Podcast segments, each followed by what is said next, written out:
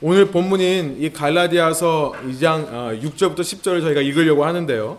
이 본문은요. 갈라디아서 1장 10절부터 시작된 사도 바울의 self defense, 자기 변호의 기록입니다. 사도 바울은 과거 자신이 예수님을 만난 후 부활하신 예수님을 만난 후 두 차례에 걸쳐서 예루살렘에 올라갔던 일을 통하여 그 일을 회상하면서 그 일을 통해 자기 변호를 정확하고 사실적으로 하고 있다고 했습니다. 부활하신 예수님을 만난 지 3년 뒤 처음으로 예루살렘에 올라갔던 기록을 담은 갈라디아서 1장을 통해 사도 바울은 자신의 사도됨은 결코 사람들로부터 나온 것이 아니라는 것을 주장했었습니다. 특별히 예루살렘 사도들로부터 자기가 가르침을 받은 것이 아니라는 얘기를 했었습니다. 그리고 갈라디아서 2장에 오면 지난 시간 봤던 대로 1절부터 5절의 기록을 통해 자신이 부활하신 예수님을 만난 지 14년 만에 또다시 예루살렘에 올라갔던 기록을 통해 사도 바울은 자신의 복음에 대한 이해와 예루살렘 사도들의 이해가 같았음을 증명하고 있던 것이었습니다. 이후 사도 바울은 오늘 본문 6절부터 10절을 통해 계속해서 예루살렘 열두 사도들도 자신의 사도됨과 자신의 사역을 인정하였다는 것을 다시 한번 강조하면서요. 예루살렘 열두 사도를 대표하는 게바, 이 베드로와 자신은 비록 사역의 대상은 다르지만 서로 같은 예수 그리스도의 은혜의 복음을 전하기로 친교에 악수를 하였다는 것을 기록함을 통해 여러분 사도 바울의 이 자기 변호는 계속해서 고조되어 가고 있는 것입니다. 이제 정점인 그 클라이맥스를 향해 가고 있는 거예요.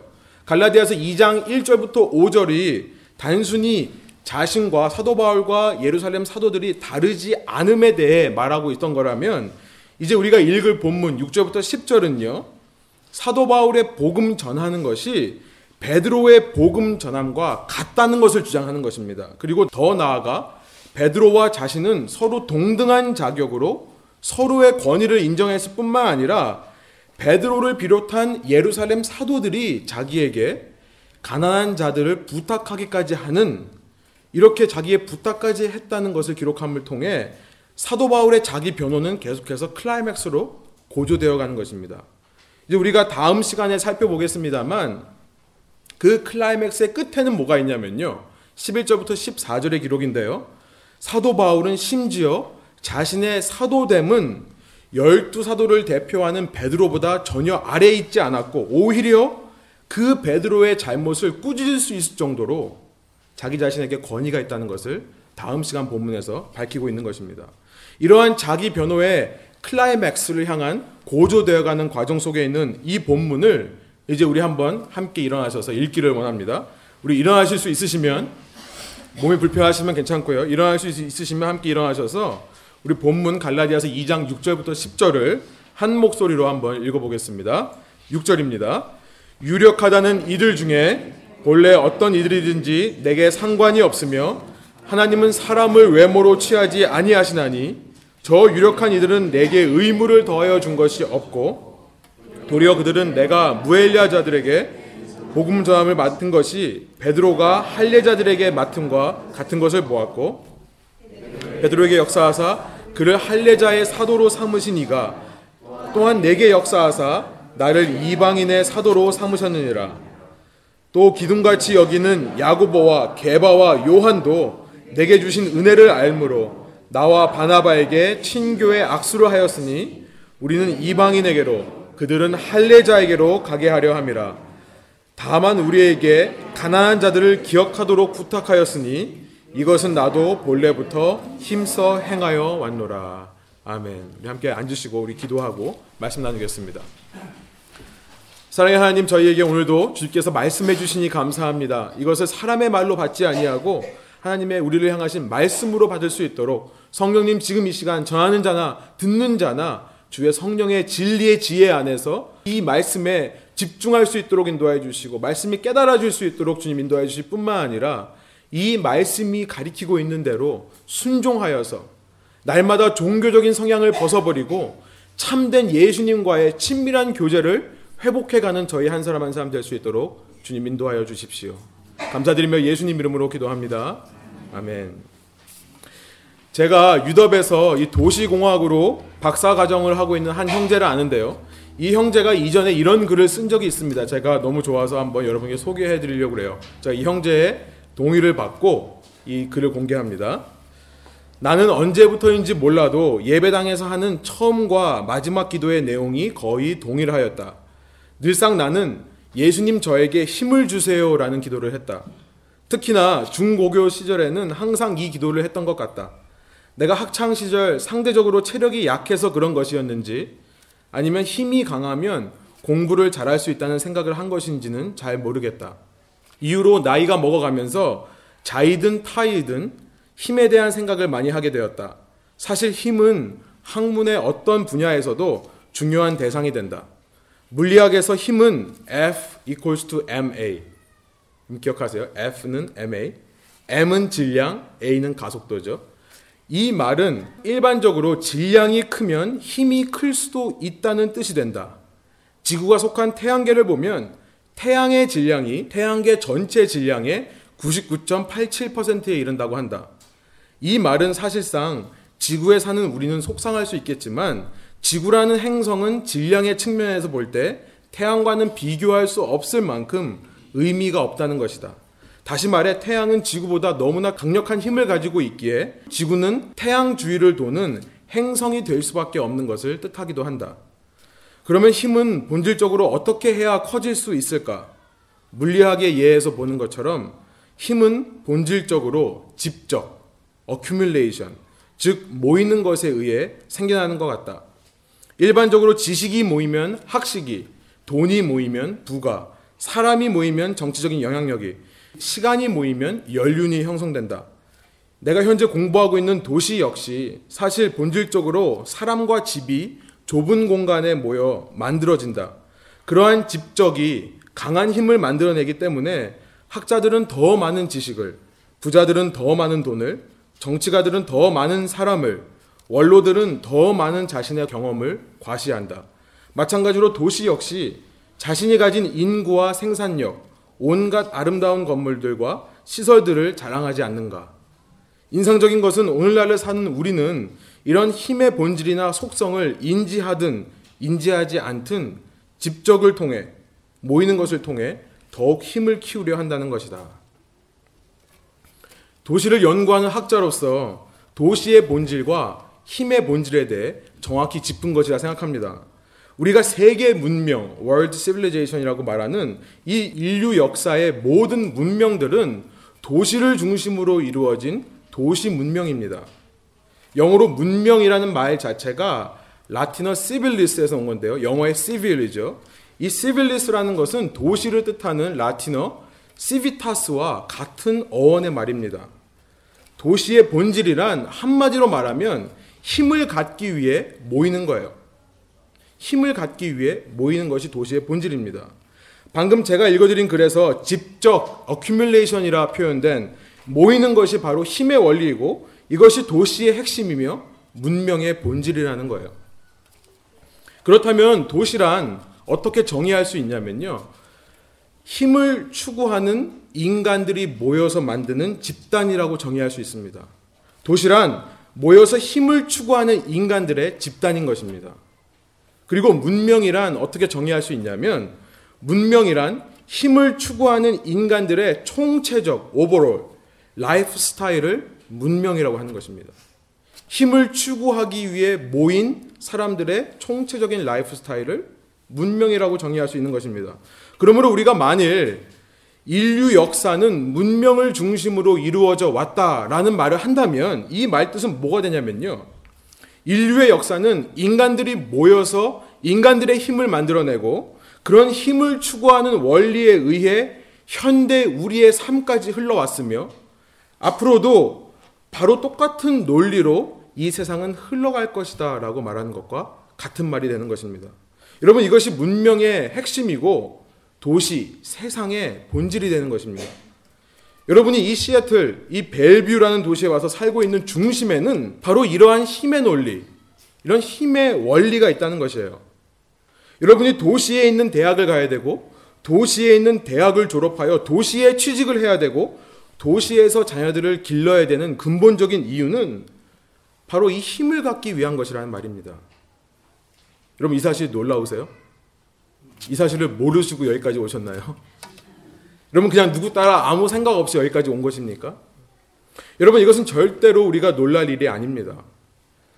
이러한 도시의 핵심, 이 문명의 본질에 대해서 이미 지금으로부터 약 3,500년 전에 대략 기원전 15세기경 청동기 문명 때에 쓰여진 기록이 있습니다.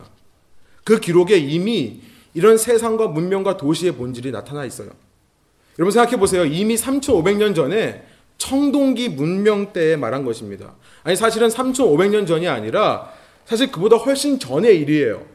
그때를 기준으로 수백 년 혹은 수천 년 전의 일을 3,500년 전에 기록한 것 뿐입니다. 바로 창세기 11장의 기록을 얘기하고 있는 거예요. 창세기 11장의 배경을 우리는 정확히 알 수는 없습니다. 그러나 창세기의 기록이 모세에 의해 쓰여진 시기가 대략 기원전 1500년대라고 생각을 하는 거예요. 15세기 1400년에서 1500년대라고 생각하는 것입니다. 모세가 창세기 11장에서 인류의 첫 문명에 대한 기록을 남긴 것은 자신의 때로부터도 아마 수백 년, 수천 년 전의 일일 거예요. 모세는 창세기 11장을 통해 노아의 홍수 이후에 땅에 사람들이 많아져서 이제 정착할 곳을 찾아서 사람들이 떠나야만 했던 때의 기록을 하고 있는 것입니다. 사람들이 정착할 땅을 찾아서 동쪽으로 가다가 시날이라는 곳, Shinar라는 평지를 만납니다.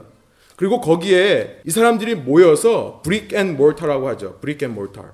벽돌을 굽고 역청으로 그 벽돌을 쌓아 성을 만들기 시작했던 것입니다. 이 시날이라는 곳이 어딘지는 정확히 모르지만 메소포타미아 지역 중에 하나라고 합니다. 성경은 이렇게 처음 사람들이 문명을 만들어내고 도시를 만들어냈던 이유에 대해 이렇게 말씀하고 있습니다. 다시 말씀드리지만 기원전 1400년에서 1500년대의 기록이에요. 창세기 11장 4절이에요. 제가 한번 읽어드릴게요. 또 말하되 자 성읍과 탑을 건설하여 그 탑 꼭대기를 하늘에 닿게 하여 우리의 이름을 내고 우리 이름을 내고 온 지면의 흩어짐을 면하자 하였더니 성경은 첫 문명의 근원을 이름을 내자라는 것으로 표현하고 있습니다. 이 이름을 내자라는 말은 원어로 정확히 번역하면요. 우리 이름을 만들자라는 뜻이에요. Let us make a name for ourselves.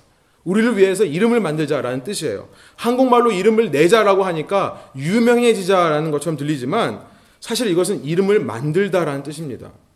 여러분 고대 근동 지방 이 에인션 니얼 이스트에서 이름을 만든다 혹은 이름을 짓는다라는 것은 주인만이 갖는 고유 권한입니다. 그래서 이름을 짓고 이름을 만들다 할 때는 사람들이 주인에 대해 생각하게 되는 거예요. 주인 의식이죠. 여러분 창세기 1장에서 하나님은 인간들로 하여금 이 땅을 정복하고 다스리라라고 말씀하셨습니다. 그리고 창세기 2장에 가면 아담으로 하여금 모든 동물들의 이름을 지어 주시는 것을 기록하고 있어요. 사람이 이 땅을 하나님을 대신하여 잘 관리하고 다스리기 위해 필요한 권한, 권리를 받는 것을 이름 짓는 것으로 상징적으로 표현하고 있는 것입니다. 하나님께서는 성경을 통해 사람들의 이름을 바꾸시기도 했습니다. 이것은 하나님께서 이제 너희의 주인을 바꾸겠다라는 의지를 상징적으로 보여주시는 거예요. 하나님께서는 아브라함과 야곱의 이름을 아브라함과 이스라엘로 바꾸셨죠. 예수님께서는 시몬이라는 이름을 게바 혹은 베드로라는 이름으로 바꾸셨습니다. 이때에는 무슨 뜻이 되는 거냐면 하나님 예수님께서는 이제부터는 그들의 주인이 되셔서 이전까지는 그들이 주인 없이 살아왔지만 이제부터는 참 주인, 참왕 되신 하나님의 뜻을 따라 이 땅에서 하나님의 왕국을 만들어 간다라는 것을 의지적으로 표시하시기 위해 이름을 바꾸시는 겁니다. 그래서 아브라함과 이스라엘은 구약의 하나님의 백성을, 베드로는 신약의 하나님의 백성, 곧 교회를 상징하는 것이 되는 것이죠. 창세기 11장 4절로 돌아와 보면 그래서 사람들이 우리의 이름을 내자, 곧 우리의 이름을 만들자라고 했던 것은 이제 우리의 주인은 우리 스스로가 되자라는 뜻이 되는 것입니다. 이것은 인생의 참 주인 되시는 하나님에 대한 반역의 표현인 거예요. 리벨리언이에요. 그리고 그 하나님을 대신할 새로운 힘이 필요하다는 불신앙의 선포인 것입니다. 지금으로부터 수천 년 전을 살던 고대의 사람들은요, 이러한 어토너미, 자기 스스로 자신들을 다스리는 체제를 위해 무엇이 필요한지를 정확하게 알고 있었습니다. 바로 11장 4절에 보시면요. 우리의 이름을 내기 위해 어떻게 하자고 그러나요? 흩어짐을 면하자라고 하는 거예요. 곧 흩어지지 못하게 하자는 거예요. 사람들로 하여금 흩어지지 못하게 하자. 그래서 성벽을 쌓는 거죠.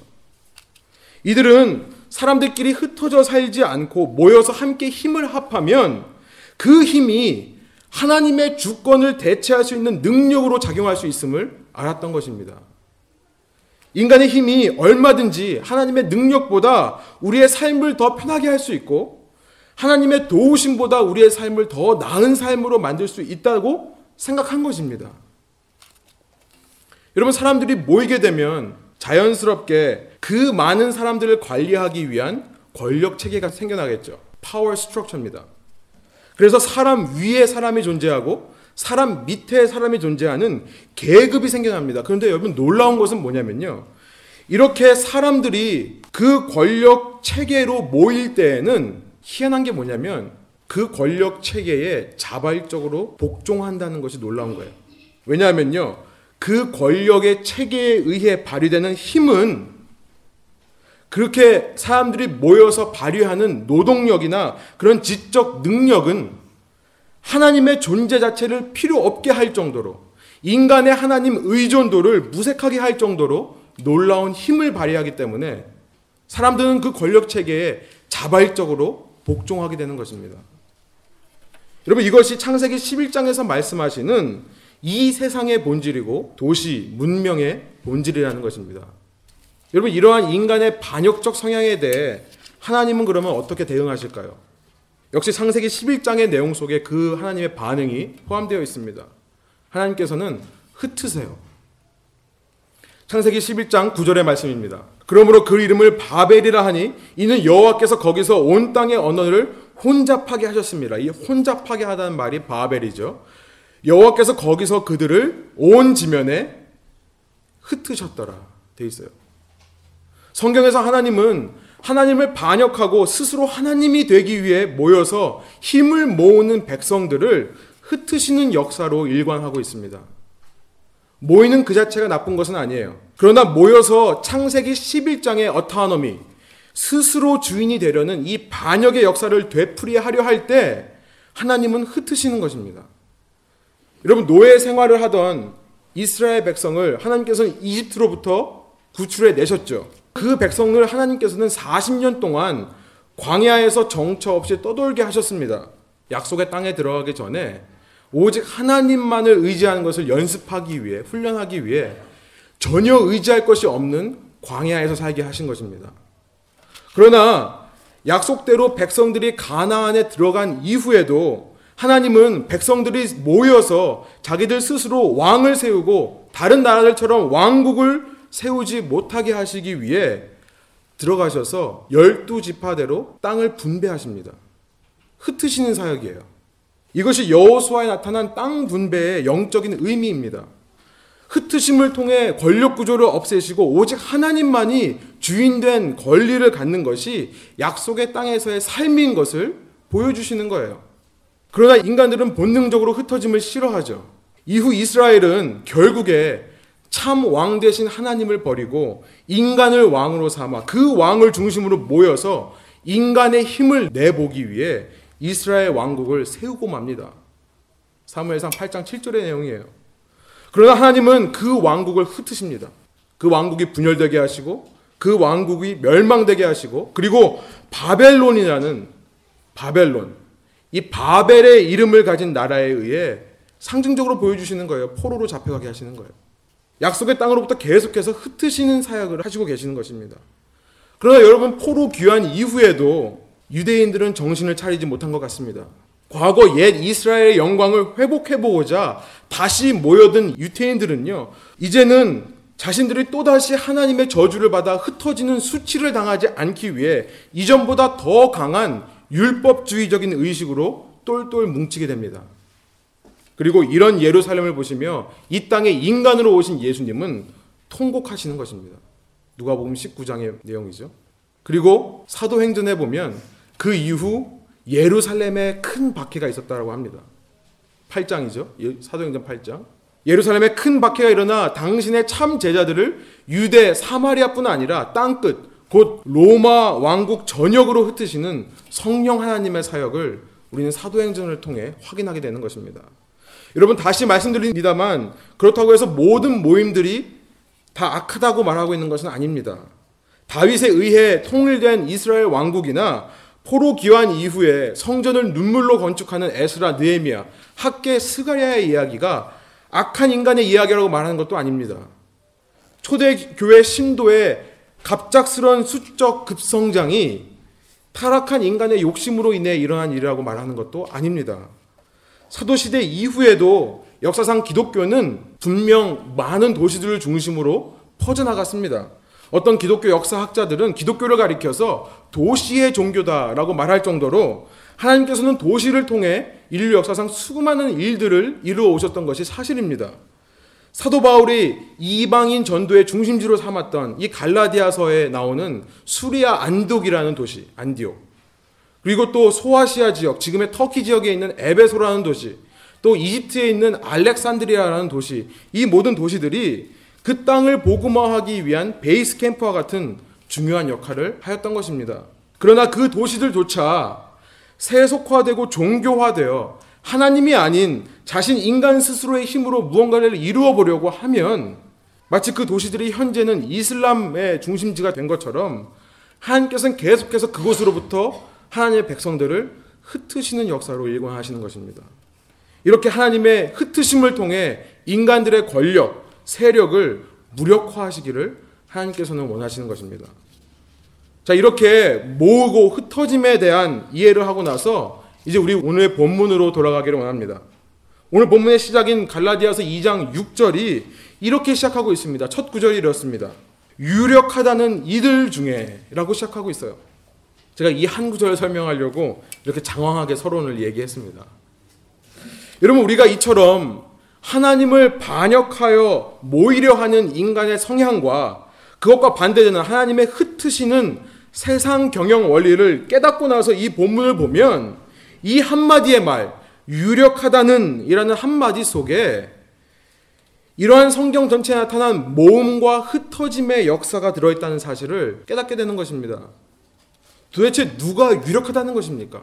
다른 말로 말해서 누가 권력이 있다라고 얘기하고 있는 것입니까?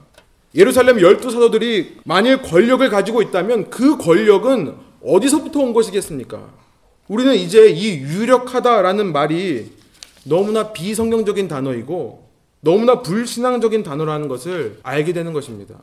그리고 우리는 더 나아가서 당시 사도 바울을 공격하였던 거짓 교사들, 이 거짓 형제들, 그들뿐만 아니라 그들의 거짓 가르침에 속아 넘어간 교인들이 기독교에 대해 어떠한 오해를 하고 있었는지도 우리는 발견하게 되는 것입니다.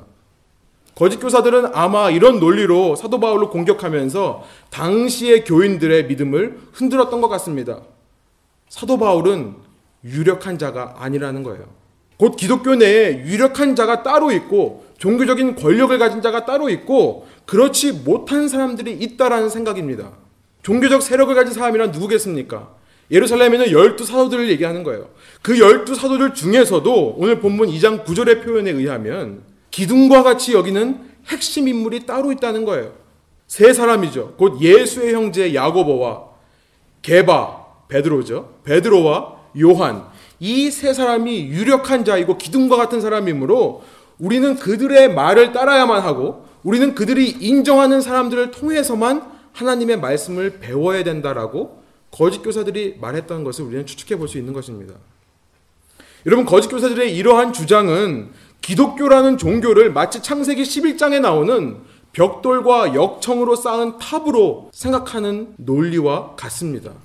우리가 흔히 기독교라고 표현하는 성경의 참 신앙을 가리켜서 사람들이 모여서 사람들의 힘을 발휘하고 그 힘으로 세상을 유익하게 하고 세상을 변화시킬 수 있다라고 생각하는 인간이 만들어낸 종교로 오해한 것입니다.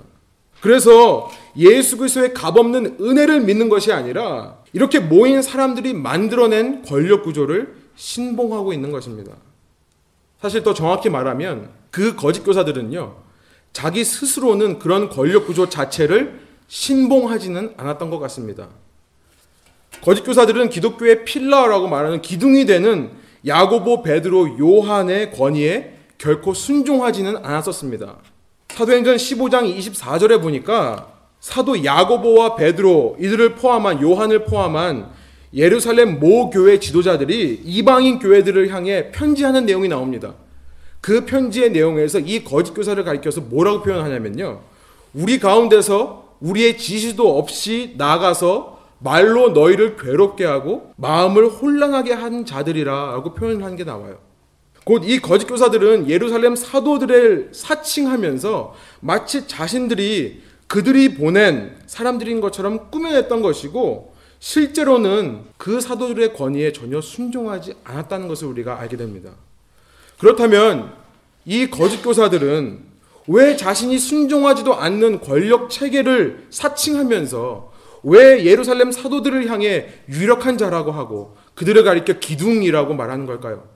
그들은 창세기 11장에 탑을 쌓았던 인간들과 같이 우리 스스로 주인, 우리의 주인이 한번 되어보자 라는 식의 논리로 권력 체계를 제시하면 기존 교인이라는 사람들이 하나님을 알고 믿는다는 사람들도 놀랍게도 아무런 생각 없이 자발적으로 그 권력 체계에 복종한다는 사실을 알았던 것입니다.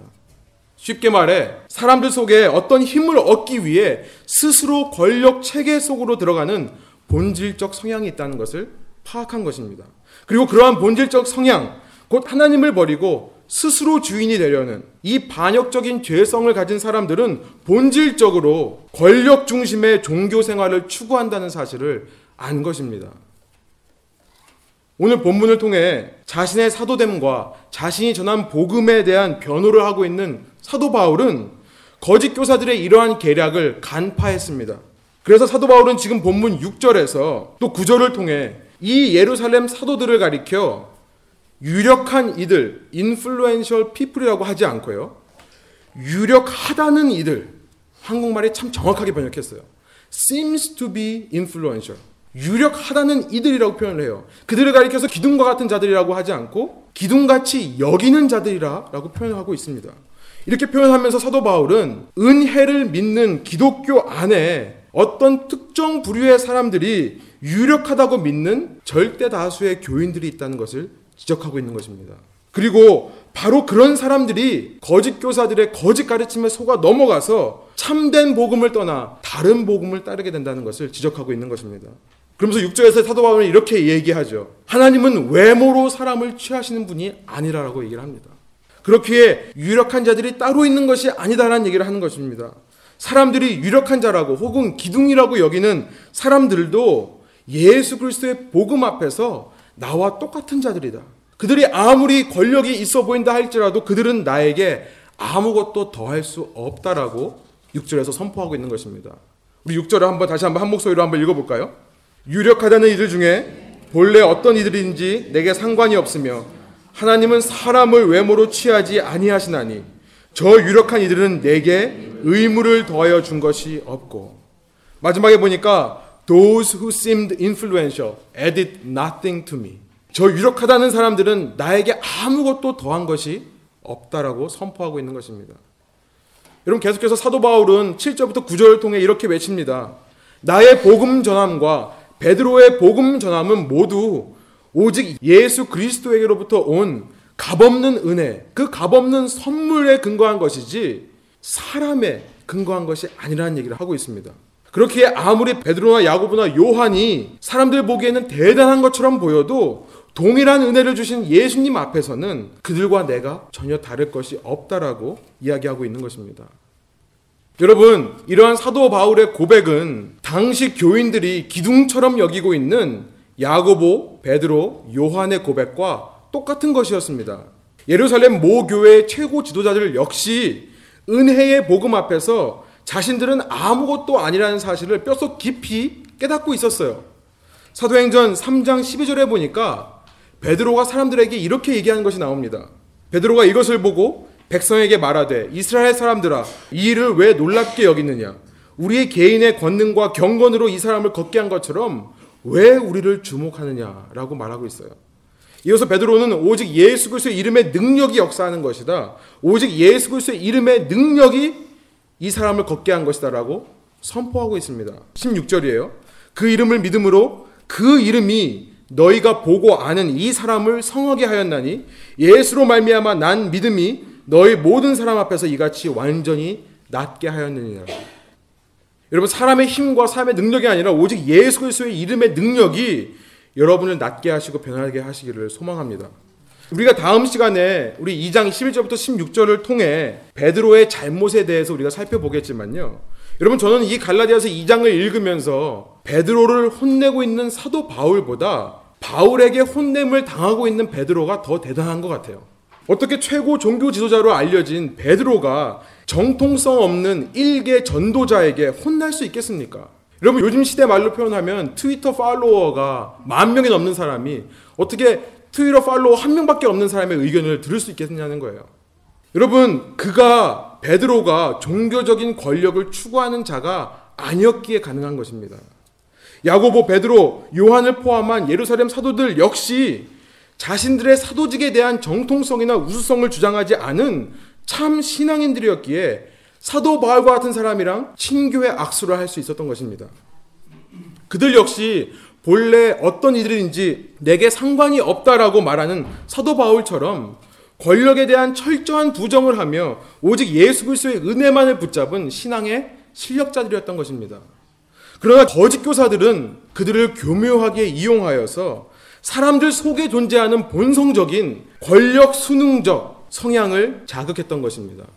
다른 말로 종교 권력에 의해 기꺼이 조종당하기 원하는 종교인들이 있다는 사실을 간파하고서는 사람이 만들어낸 권력 체계 아래로 그들을 모았고 그 권력 체계 속에서 그 권력 체계에 복종하면 네가 원하는 것을 얻을 수 있다. 곧 너가 너 삶의 주인이 되어 살 수 있다라는 허황된 종교심을 부추겨서 그들로 하여금 참 복음을 떠나 다른 복음으로 가게 했던 것입니다.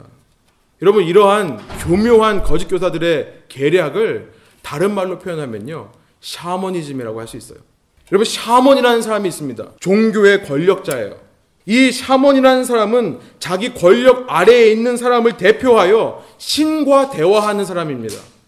그래서 사람들은 샤먼을 통해서만 신과 대화할 수 있고 그렇기에 그 샤먼을 섬기고 그 샤먼의 말에 복종하는 것입니다. 그렇게 하면 그 샤먼이 신에게 좋은 얘기를 해주기 때문에 그 신을 달래서 내가 원하는 풍요와 복을 얻어낼 수 있다고 믿는 것이 샤머니즘입니다. 여러분 이것은 너무나 저급한 종교예요. 그러나 여러분 샤머니즘은 우리가 흔히 고등 종교라고 말하는 모든 이상의 종교들을 다 집어삼켜 버리는 놀라운 능력을 발휘합니다. 불교건, 힌두교건, 유대교건, 도교건 다 샤머니즘 화시키는 능력이 있습니다. 여러분 기독교도 마찬가지입니다. 우리가 믿는 기독교 신앙, 성경에서 말하는 참 신앙은 결코 샤머니즘이 아닙니다. 여러분, 제가 무당이 아닌 거예요. 아무리 목회자가 유명한 사람이 있다 하더라도, 아무리 유능하고, 아무리 좋은 말을 하고, 아무리 성실해 보이고 착해 보이는 사람이 있다 하더라도, 여러분을 향한 예수 그리스도의 은혜를 거기서 조금이라도 더 할 수는 없다는 것입니다. 여러분 성경은 이 시대를 가리켜서 성령의 시대라고 합니다. 예수 그리스도의 십자가에서의 대속, 우리의 죄를 모두 짊어지신 예수님의 십자가에서의 대속, 그리고 그 죄의 값인 사망을 이기신 부활, 그리고 부활 이후 승천하셔서 우리에게 허락하신 이 성령에 의해 우리 모두는 하나님의 제사장이 되는 거예요. 더 이상 제사장이 필요가 없습니다. 더 이상 누가 나를 대신해서 희생제사를 드려줄 필요도 없고요. 희생제사 자체가 필요한 것도 아닙니다. 우리 모두는 성령 안에서 하나님의 영이 직접 거하시는 성전이 되었기에 더 이상 사람들을 끌어모으기 위한 훌륭한 시설이 필요 없습니다. 웅장하고 위대한 장소가 필요 없는 것입니다. 우리는 언제든지 예수 그리스도의 우리를 향하신 그 대속의 피와 능력을 의지하여 그 은혜의 보좌 앞으로 담대히 나가기만 하면 때를 따라 돕는 은혜를 누구나 누릴 수 있는 사람들인 것입니다. 하나님께서 우리가 기도하면 직접 들어주시고요. 직접 말씀해 주시고요. 하나님께서는 지금도 우리에게 성경이라는 하나님의 연애 편지를 직접 나누어 주시기를 원하는 것입니다. 여러분을 향한 그 편지를 누가 대신 낭독해 드릴 필요도 없는 거예요. 그런데 아직도 샤머니즘이라는 저급한 종교의식에 사로잡혀서 신앙 안에서 유력한 자가 있다고 말하는 사람이 있습니까? 그래서 그들의 인정을 받아야 되고 좋은 설교자의 설교를 들어야 된다고 생각하고 소위 영빨 있는 기도자의 안수를 받아야 된다고 생각을 하고 몸이 아프면 줄 서서 줄 서가지고요 떠나가라는 소리 듣고 싶어가지고 줄 서는 모습을 보여야 되는 거냐는 거예요. 여러분 물론 이 시대에 좋은 교회와 좋은 목회자는 반드시 필요합니다. 세상이 어두워지면 어두워질수록 작은 촛불 하나가 밝히는 힘의 능력이 크기 때문입니다. 그러나 결코 좋은 목회자, 좋은 교회가 여러분의 신앙을, 여러분의 구원을 대신해 줄 수는 없습니다. 목회자 역시 말씀대로 순종하지 않으면 쓰임받고 버려질 수 있는 거예요. 교회 역시 인간의 권력 체계를 유지하기 위해 모이기에 힘쓰는 창세기 11장의 성처럼 변질된다면 하나님께서 흩으실 수밖에 없는 것입니다. 우리 모두의 유일한 목자는 오직 유일하신 예수 그리스도인 거예요. 목회자가 목자가 아닌 거예요. 우리 가운데 목자가 따로 있는 것이 아닙니다. 우리는 모두 양으로서 우리의 참 목자 대신 예수님의 음성만을 듣고 따라가야 되는 것입니다. 여러분 저도 이렇게 말하고 싶지 않아요, 사실은. 제가 지난 한 주간 동안 얼마나 이거 쓸만인지 몰라요. 그러지 않아도 나이도 어린데. 제가 요즘 머리에 흰머리가 많아지는데요. 저희는 흰머리를 보면요. 뽑았는데 지금 그냥 안 뽑습니다. 너무 귀해요, 흰머리가요. 나이 들어 보이고 싶어요. 존경해 주니까요. 그런 마음이 제 속에 있더라고요. 여러분 저도 이런 말 하고 싶지 않습니다. 그러나 성경에서 말하는 참 신앙이란 목회자 보고 따라가는 게 아니에요. 자, 청년들한테 늘 얘기하지만 그러다가 저 지옥 가면 어떻게 하실래요? 여러분, 신앙은 교회나 목회자가 대신할 수 있는 것이 아닙니다. 여러분과 예수 그리스도의 친밀한 사랑의 교제만이 여러분으로 하여금 구원에 이르게 하는 거예요. 그 어떤 것이든지 그 누구든지 여러분과 예수님 사이에 들어오는 것은 모두 다 아무리 좋아 보인다 하더라도 우상의 후보가 될 수 있는 것입니다. 여러분 저는 우리 레분 교회에 참된 하나님을 예배하는 참된 예배가 회복되기를 간절히 소망합니다. 여러분 참된 예배란 이곳에 모여서 드리는 것으로 시작하여서 흩어지는 것입니다. 여러분의 매일의 삶의 현장 속에서 예수님과 만나 친밀한 사랑의 교제를 하는 것입니다. 오직 그분만이 우리 삶의 진정한 주인이심을 매일매일 삶 속에서 선포하는 것입니다. 그리고 나서 그렇게 한 주를 살다가 우리가 모여서 함께 모여 우리의 신앙 고백을 한데 모아서 큰 소리로 하나님을 높여드리는 것이 참된 예배의 회복인 것입니다. 이 자리에 나와서요, 수동적으로 저 지도자가 하는 대로 내가 따라가고 마음에 들면 은혜를 받고 이게 아니라는 거예요. 여러분, 철저히 권력화된 종교를 거부하고 철저히 샤머니즘 된 미신을 거부하고 하나님께서는 우리의 각 사람의 마음에 할례를 베푸시기를 원하시는 거예요. 이것이 이 시대에 하나님의 왕국을 이 땅에 이루어 가시는 하나님의 세상 경영 방식이라고 저는 믿습니다. 여러분 설교를 시작하면서 읽어드린 그 형제의 그 글의 마지막을 읽어드리고 설교를 마치기 원합니다. 그러나 이렇듯 힘은 항상 직접, 즉 모이는 것만으로 커질 수 있는 것일까? 나는 성경을 통해 기독교를 통해 힘이 커지는 다른 방식을 보게 된다. 예수님은 집적이 아닌 나눔과 전파로 자신의 힘을 우리에게 2000년 전에 보여주셨다.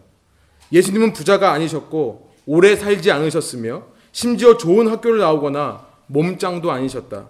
하지만 인류 역사상 누구보다 강력한 존재였으며 우리 영혼의 구원의 문제를 짊어지고 계신다. 나는 예수님이 보여주시는 이 일반적이지 않은 힘에 많이 놀라게 된다.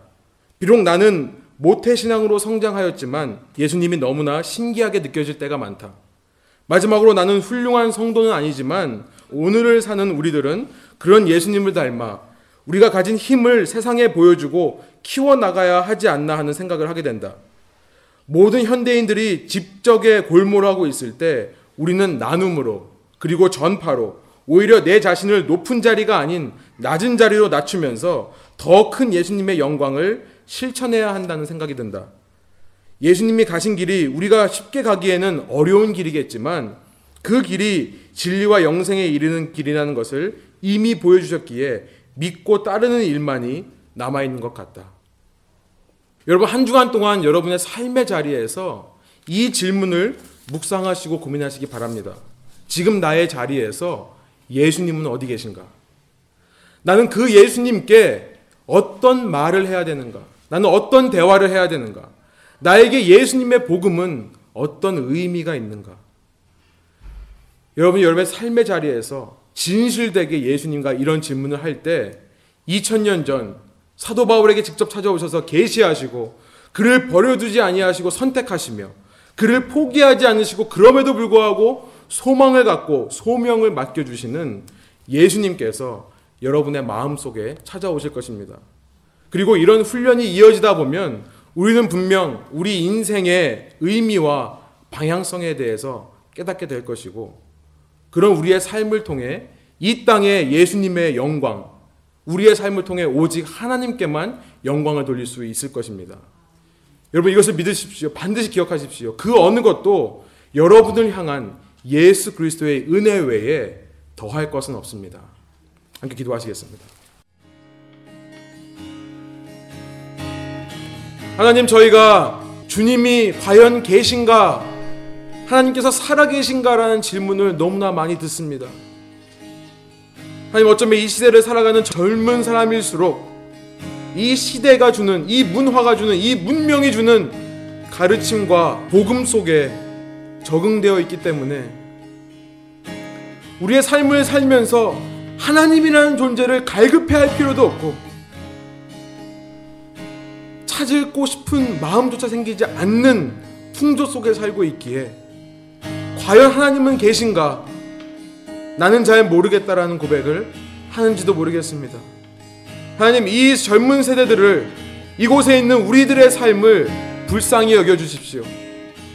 우리 한 사람 한 사람이 하나님 없이도 내가 혼자 내 힘으로 이 세상을 살아갈 수 있다고 하는 그런 불신앙적이고 반역적인 말을 하지 않도록 주님 저희의 마음을 바꿔주시고 저의 삶을 친히 인도하여 주셔서 우리의 삶을 통해 오직 주님만이 영광을 받으시고 오직 주님만이 참 주인이 되시는 참 왕 되시는 참된 예배를 회복시켜 주십시오. 그런 저희의 예배의 회복이 이 땅 가운데 작은 불씨가 되어서 죽음을 향해 멸망을 향해 치닫고 있는 이 세상에게 복음을 전하고 참된 복음의 메시지를 전하고 한 영혼이라도 주님 품으로 돌릴 수 있기를 소망합니다.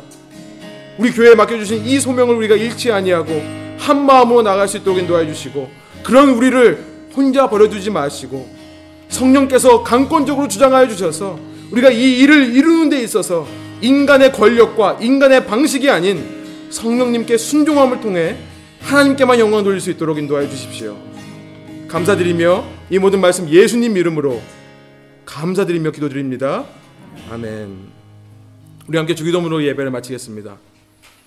하늘에 계신 우리 아버지여 이름이 거룩히 여김을 받으시오며 나라가 임하옵시며 뜻이 하늘에서 이루어진 것 같이 땅에서도 이루어지이다. 오늘 우리에게 용할 양식을 주옵시고 우리가 우리에게 죄 지은 자를 사여 준 것 같이 우리 죄를 사여 주옵시고 우리를 심에 들지 말게 하옵시며 다만 악에서 구하옵소서. 등의 나라와 권세와 영광이 아버지께 영원히 쌓옵나이다.